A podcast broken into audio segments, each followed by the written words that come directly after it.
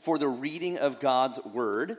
And I'm going to be reading Ephesians 1, verses 15 through 23. Ephesians 1, 15 through 23. If you don't have a Bible, we'd love to give you one. We have ta- uh, Bibles on the table between here and the lobby in English and in Spanish. That's a gift for you if you'd like one. Uh, but feel free to follow along, hear the word of the Lord, Ephesians chapter 1. For this reason, because I have heard of your faith in the Lord Jesus and your love toward all the saints, I do not cease to give thanks for you, remembering you in my prayers, that the God of our Lord Jesus Christ, the Father of glory, may give you the spirit of wisdom and of revelation and the knowledge of him having the eyes of your hearts enlightened, that you may know what is the hope to which he has called you, what are the riches of his glorious inheritance in the saints, and what is the immeasurable greatness of his power toward us who believe, according to the working of his great might, that he worked in Christ when he raised him from the dead and seated him at his right hand in the heavenly places far above all rule and authority and power and dominion, and above every name that is named, not only in this age, but also in the one to come. And he put all things under his feet, and gave him as head over all things to the church, which is his body, the fullness of him who fills all in all. This is the word of the Lord. Well, by way of uh, sort of introducing myself to you a little bit, for those of you who don't uh, know me, I wanted to get started this morning by telling you the story of how I came to faith in Rivian. And it's not so much a story as it is a YouTube video. So let's watch that.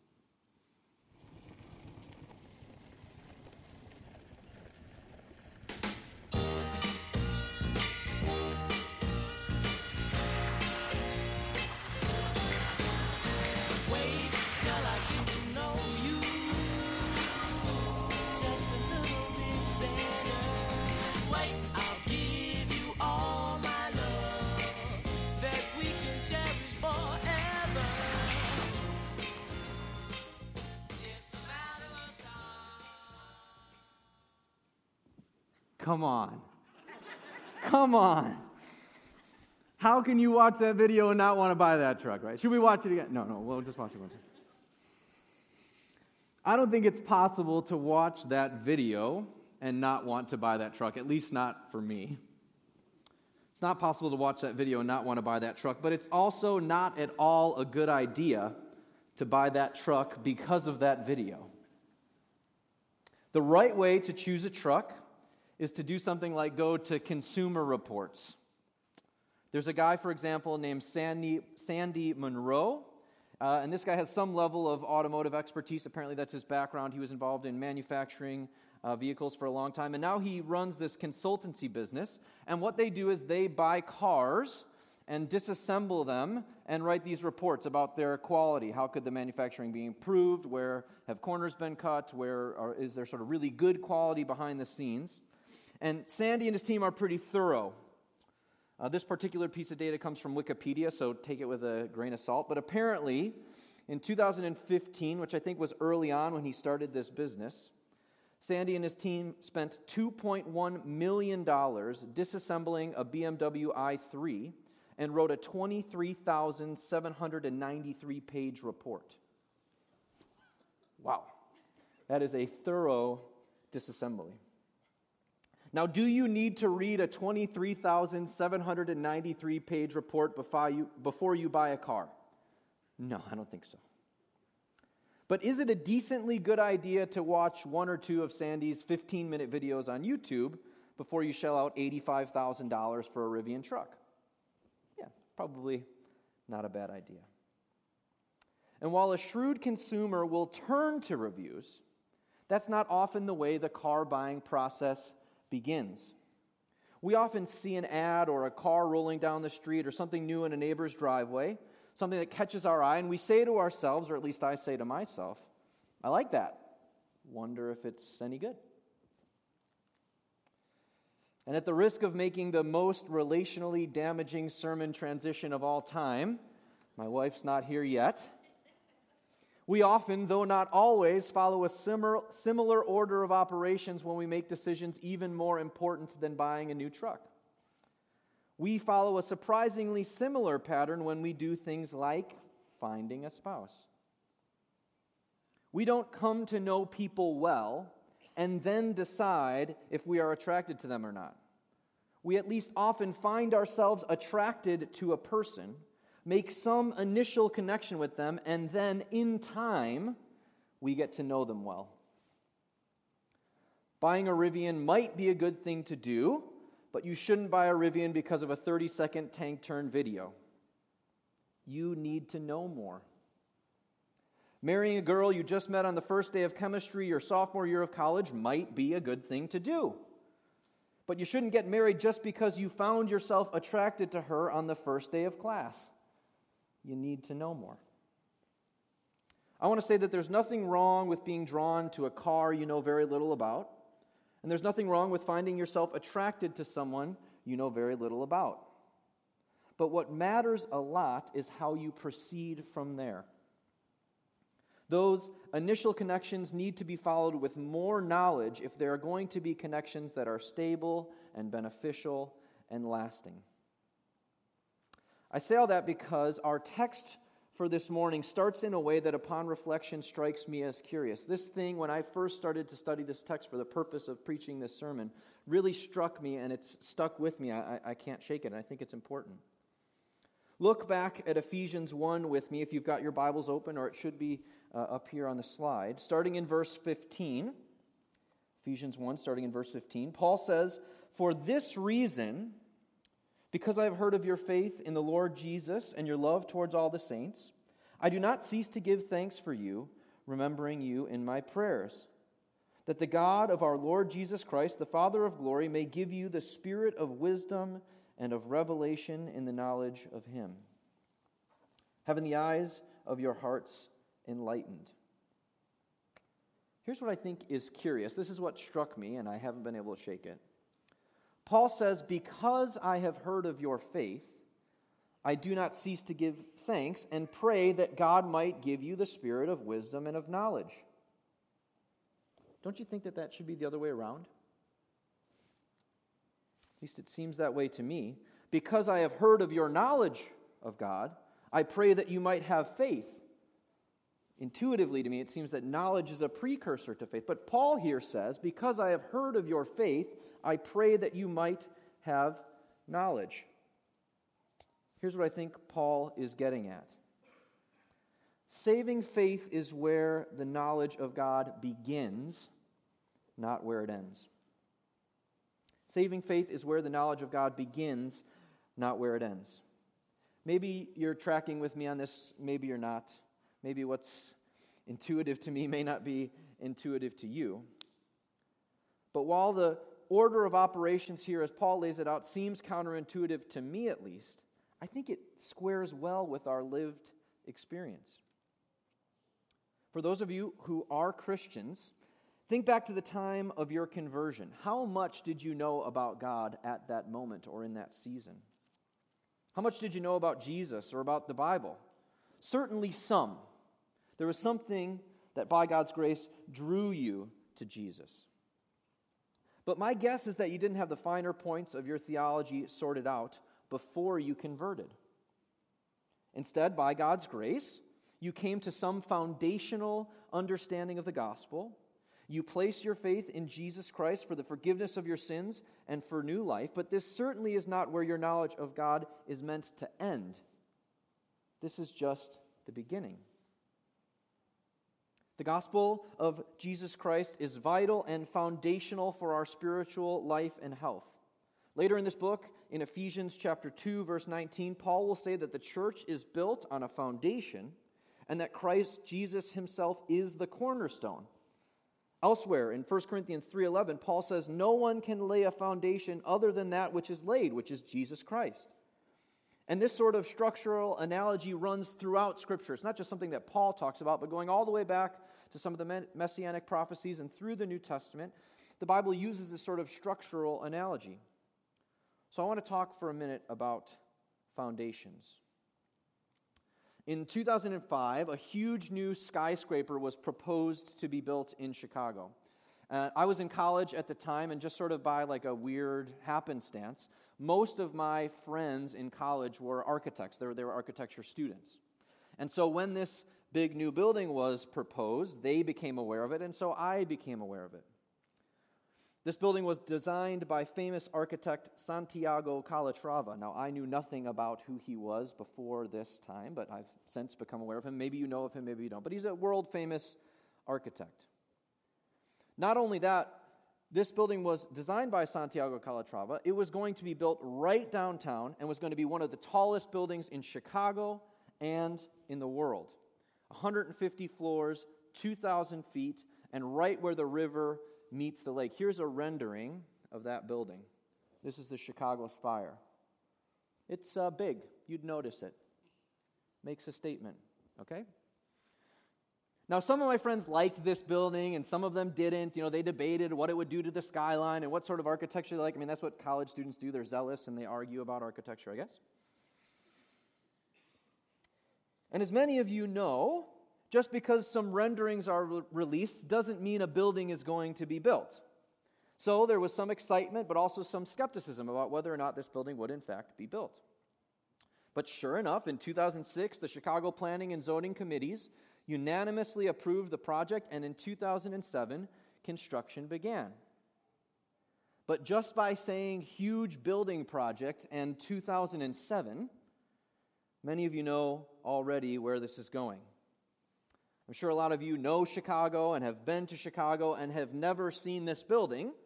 And the reason why is because this is as far as the project ever got.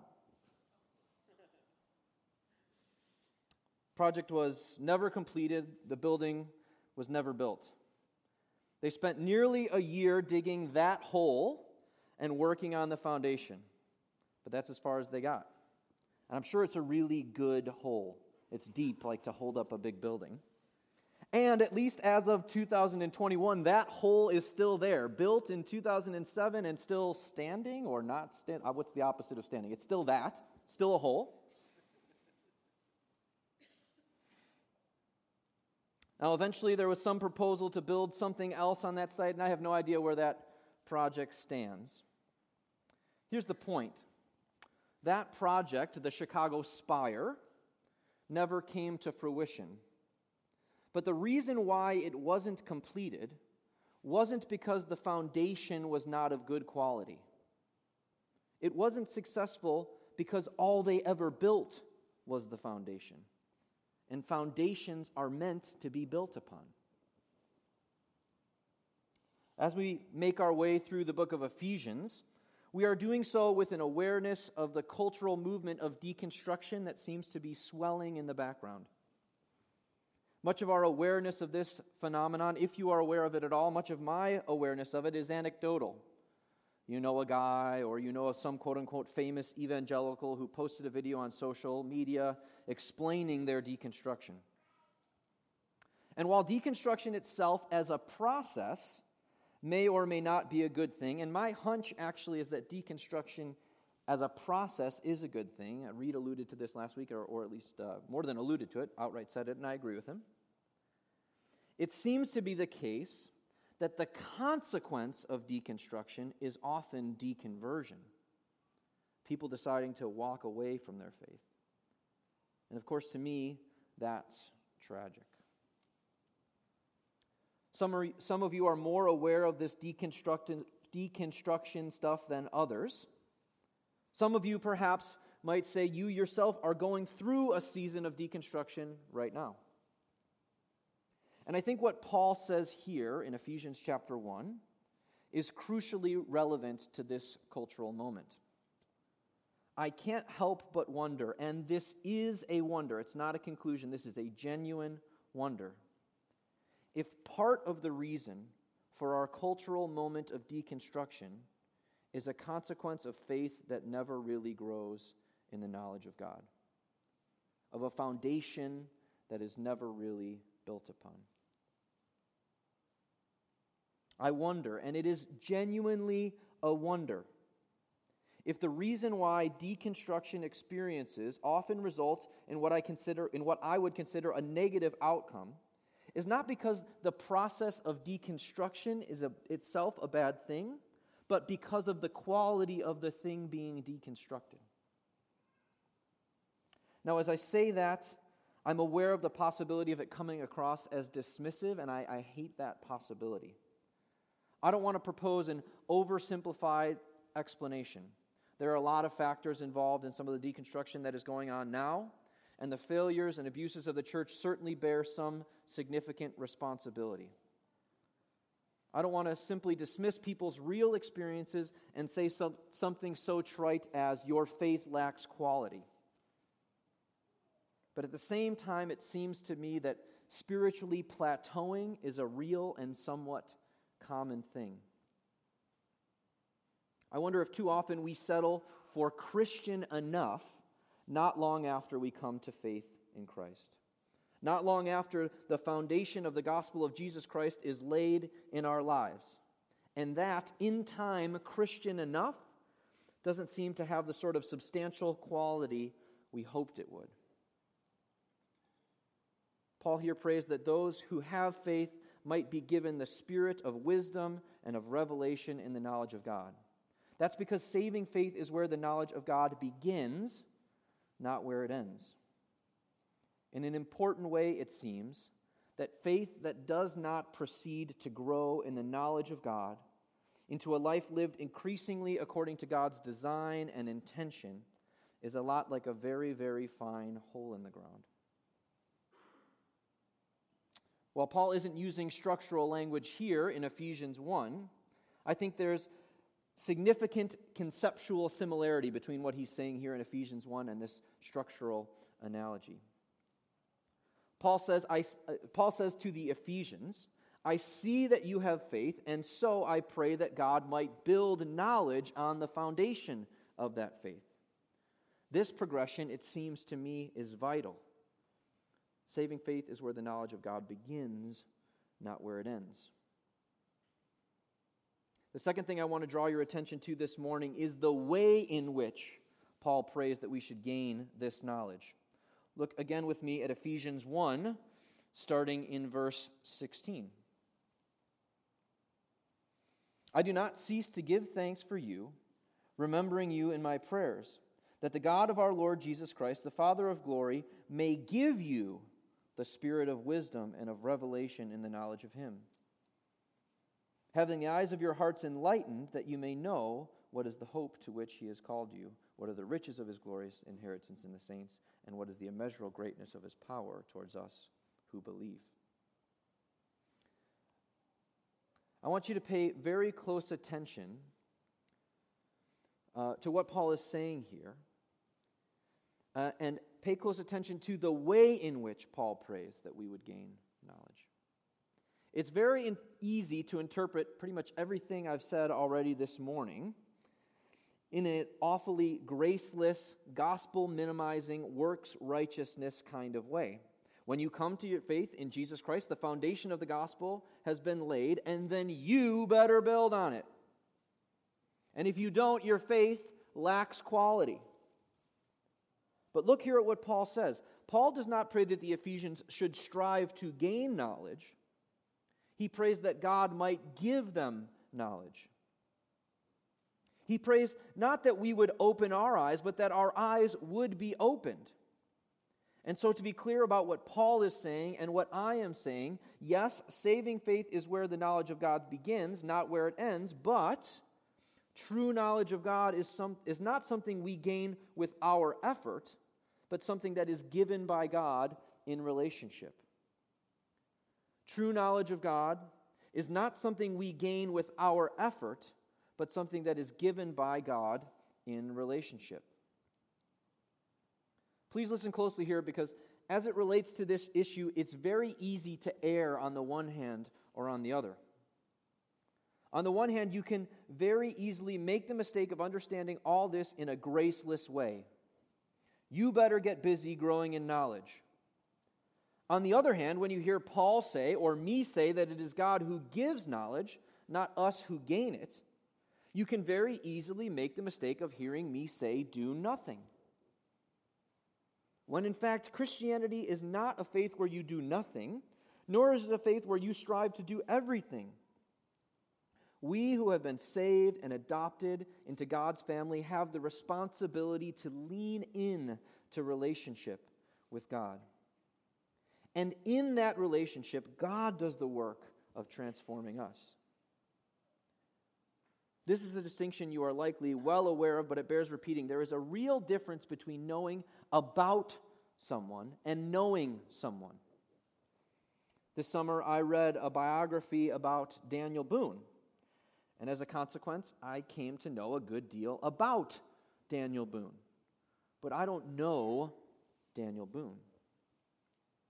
And when Paul here prays that God might give us knowledge of God, it seems clear to me that Paul is not talking about accumulating more facts, about memorizing data, but that God would give us the gift of knowing Him more as we abide in relationship with Him. To me, there's no place where this is more clear, uh, clearly and powerfully stated than in Jesus' own words in John 15. John 15, 4 and 5 is probably my favorite passage in Scripture. There's no pas- passage that better sums up what Christianity is in my mind. When I say what Christianity is, I mean, okay, I've come to faith in Jesus, I'm saved, I'm adopted into God's family as his child. Now what? What does it mean to be a Christian, to live as a Christian? What do I do now? Just hang out and be a little religious until I go to heaven? As I said, I think Jesus clearly and powerfully gives the answer to those questions in John 15. You're welcome to turn there in your Bibles, or the verse will be uh, projected up here on the screen. John chapter 15, starting in verse 4. John 15, starting in verse 4. This is Jesus speaking, and he says, Abide in me, and I in you. As the branch cannot bear fruit by itself unless it abides in the vine, neither can you unless you abide in me. I am the vine, you are the branches. Whoever abides in me and I in him, he it is that bears much fruit. For apart from me, you can do nothing. So, in this passage, Jesus does give us a command, but in my experience, and I teach on this text a lot, people tend to misunderstand what the command in John 15 is. In my experience, people tend to hear Jesus commanding them to bear fruit. This is what people tend to think Jesus means when he tells us to abide. And so they read this passage and come away with the impression that Jesus has commanded them to be fruitful. But if you look closely and carefully, there is no command to be fruitful in this passage. The one and only command in this passage is to abide. Bearing fruit is the consequence of abiding. And that is really good news. The only thing that Jesus commands us to do here in John 15, at least in verses 4 and 5, is to abide, to remain connected.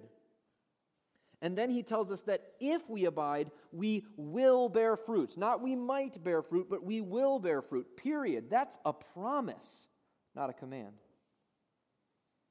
The branch does not decide whether or not it will bear fruit, nor does the branch bear fruit because of its own effort. A branch bears fruit by virtue of its connection to a healthy, life giving vine, period. Jesus is a healthy, life giving vine. As Christians, do we have a responsibility to do something? Absolutely. The New Testament is full of commands, and when the New Testament commands us to do something, we should do it.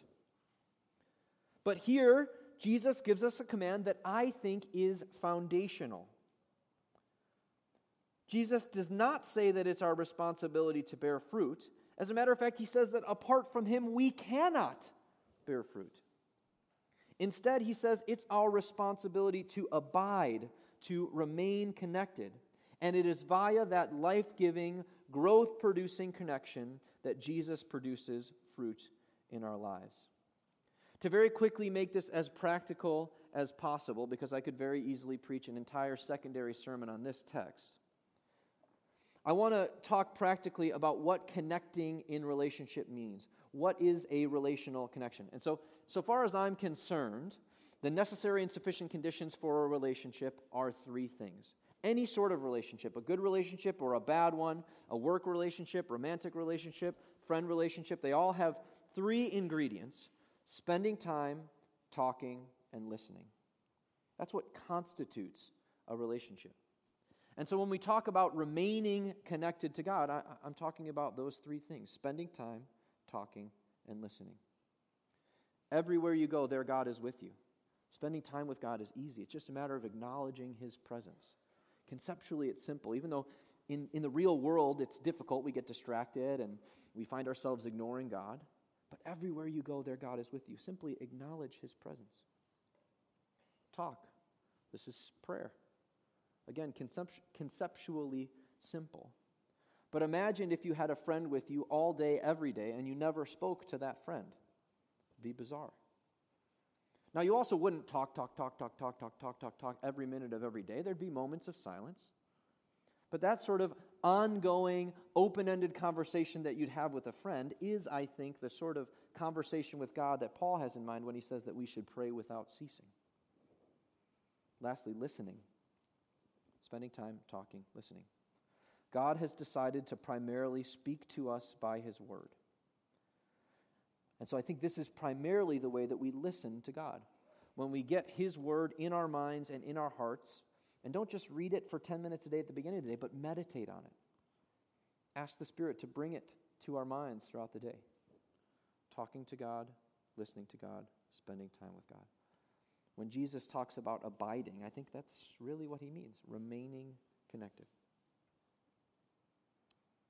Paul doesn't pray that we would exert our effort and energy in order to gain the sort of knowledge that he has in mind. Paul prays that God would give us a knowledge of himself. That is relational. True knowledge of God is not something we gain with our effort, but is something that is given to us by God in relationship. Third, I want to draw your attention to three things that Paul hopes we might know as a result of God giving us knowledge. Look with me back at the text of Ephesians. I'm going to start reading in verse 16 just so that this makes a little bit of sense, but we're going to focus here on the text starting in the second half of verse 18. That's what should be up on the slide. Look at Ephesians chapter 1. I'll start reading in verse 16. I do not cease to give thanks for you, remembering you in my prayers that the God of our Lord Jesus Christ, the Father of glory, may give you the spirit of wisdom and of revelation in the knowledge of Him, having the eyes of your hearts enlightened, that you, one, may know what is the hope to which He has called you, two, what are the riches of His glorious inheritance in the saints, and three, what is the immeasurable greatness of His power towards us who believe. The first thing that Paul hopes we might know is the hope to which God has called you. We can have great hope in the fact that regardless of the tumultuous events of our lives and our lack of knowledge about where things might go from here, our personal future has been secured by Jesus Christ, and the future of this world has been determined by Jesus Christ. He is the victor, there is no doubt about it. You should know that. The second thing that Paul hopes we might know is the riches of God's glorious inheritance in the saints. Interestingly, this phrase is not about our inheritance, but about God's future inheritance. Paul's point here seems to be that we should know that we are precious to God. We, the saints, are what God will inherit. And he considers that inheritance glorious and rich. These first two things Paul covers in a phrase a small portion of verse 18. Interestingly enough, sort of just like last week, our entire passage for this week, verses 15 through 23, is just one sentence in Greek. And the first two things that Paul prays that the Ephesians might know are significant, but small phrases in that sentence. But the final sort of knowledge that Paul prays for, that we might know what is the immeasurable greatness of God's power towards us who believe, gets significant emphasis. More than half of this passage essentially verses 19 through 23, is devoted to Paul's ex- explanation of this power that God works towards us. This power is where Paul places his emphasis, and so that's where I'll place mine. Saving faith is where the knowledge of God begins, not where it ends. True knowledge of God is not something we gain with our effort, it's something that is given to us by God in relationship. And while the knowledge of God's power is not the only knowledge we should gain, there is perhaps no knowledge more important for the Christian than the knowledge of God's power for those who believe. There is perhaps no knowledge more important for the Christian than the knowledge of God's power towards those who believe. There are some carefully chosen words there, so hear me out. First, I want to make clear that this is perhaps the most important knowledge we have. This is where Paul places his emphasis here in Ephesians 1, but it's not obvious to me that the New Testament as a whole clearly teaches that this is the most important thing for Christians to know, period. So, perhaps. Second, I am not suggesting that this is the most important knowledge period. This is perhaps the most important knowledge for Christians. I think the gospel is probably the most important knowledge, period. Now, maybe you could argue that the, uh, the knowledge of God's power is the knowledge of the gospel, and maybe you think this is a clarification and a distinction not worth making. Uh, sorry, this is just how my brain works. Pray for my wife. In any event, Paul is talking to those who already have faith and he is talking to them about the knowledge of the power of God towards those who believe. So, to be clear, I am saying that that is the most important knowledge for Christians. I'd love to talk to you after the service if you'd like to talk to me, but I don't really want to have any debates about what the most important sort of knowledge is, so hopefully I've sufficiently hedged here to head any of that off. All that being said, as we consider this third point, I want to look at two things what sort of power we're talking about, and how we gain knowledge of power. What sort of power are we talking about? Paul is specifically talking about the power of God that, re- that raised Jesus from the grave, and not barely, but triumphantly. Look at Ephesians 1 19 through 23. What is the immeasurable greatness of his power towards us who believe, according to the working of his great might that he worked in Christ when he raised him from the dead and seated him at the right hand in the heavenly places, far above all rule and authority and power and dominion, and above every name that is named, not only in this age, but also in the one to come. And he put all things under his feet, and he gave him as head over all thi- and he gave him as head over all things to the church, which is his body, the fullness of him who fills all in all. It is God's power that accomplishes those things. And it is that power, the power that triumphantly and gloriously raised Christ from the dead and seated him at the right hand of the Father, now and forevermore, that power God works towards us. What a vital thing to know. But how do we gain knowledge of power? I can tell you about power, but it seems to me that power is really uniquely something we come to know through experience. I'm a millennial, sorry, which means, I, amongst other things, I'm really good at spending my parents' money. So, probably five to seven years ago, I started trying to convince my dad to buy a Tesla. Because I'm not going to buy a Tesla, but maybe my dad will. So I'm badgering him, badgering him, badgering him, and yeah, yeah, yeah, yeah, yeah, he's sick of hearing it. And then finally, three, four years in this process, I finally wear him down. He tells me, you know what, Tim, I think that I might want to buy a Tesla. I go, great. And, you know, he doesn't really follow up. He doesn't really follow up. And so we're back in March of 2021 for spring break. Uh, I'm from Chicago originally. My parents still live in Chicago. And we're going to visit my dad on like a Wednesday, I think it is. And on Tuesday, I come up with this great idea. What if I schedule a test drive and me and my dad go test drive a Tesla Model Y tomorrow? So I call my dad up. Dad, hey, Tim, you want to go drive a Tesla tomorrow? Uh, yeah, yeah, I guess that's, that's, that's fine. Yeah, if you want to set up, that's fine. I go, Dad, you sound excited. He goes, Well, you know, you're kind of springing this on me. I don't know that I want to do it last minute. I go, No, no, no, it'll be, it'll be fun, you know? He goes, Okay, yeah, fine, set it up. So I set it up, and we go to the, the uh, Tesla dealership, not dealership, the next day. And he's kind of like lukewarm about this whole thing, and we get the spiel about the Tesla Model Y, and they give us one, we go out. And we drive away from the dealership. We get about, you know, 50, 100 feet away. We stop at a stop sign. And then to leave the stop sign, my dad aggressively pushes down the accelerator. And about four seconds later, my dad looks at me and goes, Oh, yeah, we're buying this.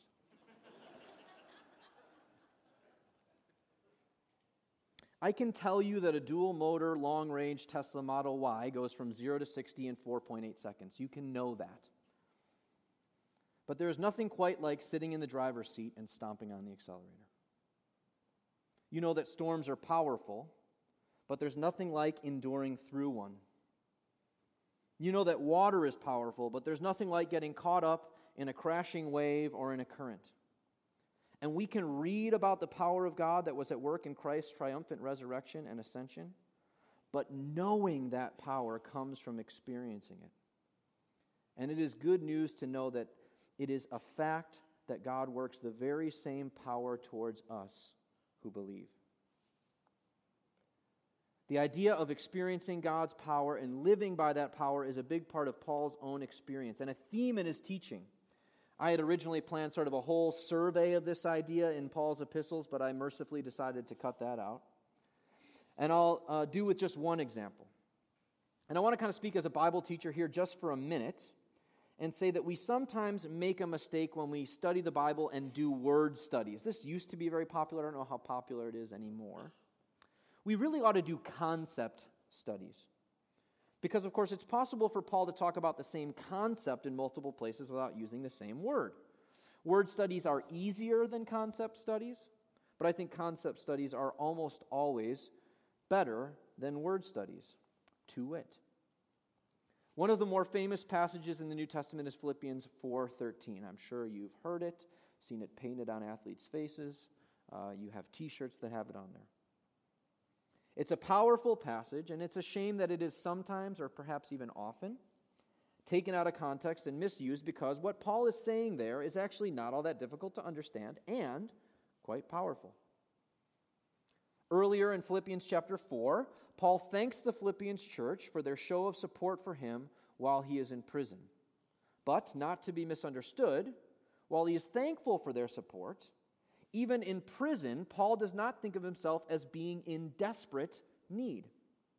That's because, to quote Paul in Philippians chapter 4, I have learned in whatever situation I am to be content. I know how to be brought low and how to abound. In any and every circumstance, I have learned the secret of facing plenty and hunger, abundance and need. Doesn't that sound like something you'd like to know? Isn't that a secret you'd like to have revealed? Well, it's simple, really. Paul says, I can do all things through Christ who strengthens me. Now, Paul doesn't use the word power there, but what else is a person strengthened with? I have a high degree of confidence that when Paul prays that the Ephesians would come to know the power of God towards those who believe, it is this sort of experience, the power of God that viscerally strengthens us to face any and every circumstance when we abide in Him. It is that sort of experience that he has in mind. Paul wants those who have faith to be given the gift of experiencing God's power towards them. To draw this all together, I want to conclude by saying that the sort of faith that endures and thrives is faith that grows in the knowledge of God. The sort of faith that endures and thrives is faith that grows in the knowledge of God. And so, in conclusion, I want to encourage you to take time to meditate on this, self assess. Honestly, take inventory and ask yourself the question have I faithfully abided in Christ? If not, then to be really frank, it should come as no surprise that you have not experienced the power of God in your life. Jesus himself says in John 15 that apart from me, you can do nothing. The good news is, as Reed emphasized last week, if you have come to faith in Christ, you have been irrevocably adopted as God's child. If you have not been abiding, there is nothing to keep you from starting today. And for you, my prayer is Paul's prayer that you, have, uh, that you who have faith would be given by God a spirit of wisdom and of revelation of the knowledge of Him. If, when you do this self assessment, you honestly find that while you have not been perfect, you have abided in Christ, not been religious or tried hard to be more moral, but have remained connected to God in relationship, then I encourage you to meditate on the fruit that God has produced in your life. Think back, and I'm sure you will find that God has made you less selfish and more patient, more kind and less quick tempered. You're not perfect, I'm sure. But I am so convinced of the truth of Jesus' words in John 15 that I am sure you will find this to have been your experience if it is the case that you have faithfully remained connected to Him. And upon reflection, I hope you know more fully the power of God in your life. And as a result, I hope you more consciously cherish that experience, praise the God who has worked his power towards you, and you are motivated to continue to abide. In order to have the sort of faith that endures deconstruction and to reconstruct the faith that we have deconstructed and found wanting, we need to build on the foundation of the gospel of Jesus Christ. That foundation is good and sure and vital, but foundations are made for building on. And again, to be perfectly clear, this is not something we build with our religion or our moral effort. It's something that God powerfully works within us, a knowledge that we gain through experience of God's power in our life as we abide in Jesus Christ. So I want to conclude this morning by doing the same thing that Paul did. I want to pray for those of us who have faith that God might give us the spirit of wisdom and of revelation of the knowledge of God. Please pray with me. Father, I am so thankful uh, that by your grace you have made a way for us to be restored to right relationship with you. I'm thankful that by your grace you adopt us as your children and by grace through faith, we find ourselves in right relationship with you. Lord, that is a standing that we do not deserve and we could not merit. And yet, uh, through the work that you've done in Jesus Christ, you've made that possible. But Lord, I, I pray that those of us who, by your grace, have been redeemed to right relationship with you, I pray, Lord, that you would give us knowledge, knowledge of you knowledge of your power, knowledge of your love for us, knowledge of the great hope that we have. Lord, forgive us for the many times when we make the mistake of simply paying you no mind, of ignoring you and going about our days as if we had the strength to do it on our own. Draw us into deeper and deeper relationship with you. And Lord, as we abide in you, I pray that we would have the joyful experience of um, having the fruit that you produce in our lives be evident. We love you, Lord, and we pray everything in Jesus' name. Amen.